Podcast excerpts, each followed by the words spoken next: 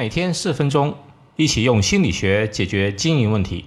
这里是门店经营心理术，我是包爱李大叔。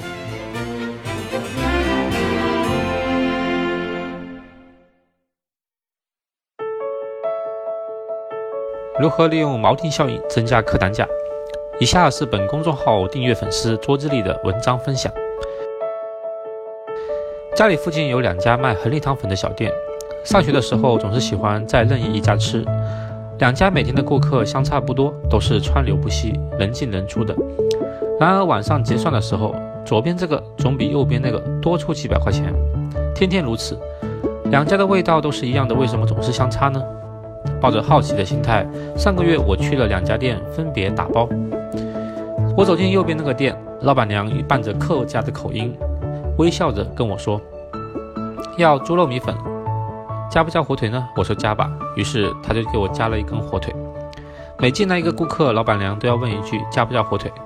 有说加的，也有说不加的，大概各占一半。我又走进左边那个小店，这次是老板也在同样的微笑把我迎过去。我也同样要了碗猪肉米粉。他问我加一个鸡蛋还是加一根火腿？我笑了，说加一个蛋。再进来一个顾客，服务员又问了一句加一个火腿还是加一个鸡蛋？爱吃鸡蛋的就要求加一个，不爱吃的就要求加一个火腿，也有要求不加的，但很少。一天下来，左边这个店要比右边那个多卖出很多个鸡蛋和火腿。作为销售的我感触很深，我认为给别人留有余地，更要为自己争取尽可能大的领地，只有这样才会在不声不响中获胜。销售不仅仅是方法问题，更多的是对消费心理的理解。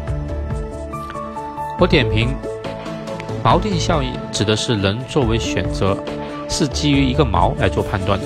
在营销当中，你问顾客要和不要，顾客就在这两个锚当中做选择。如果你问要这个还是要那个，则无形之中提高了客单价。这一小小的改变，整个月下来也是一笔大数字。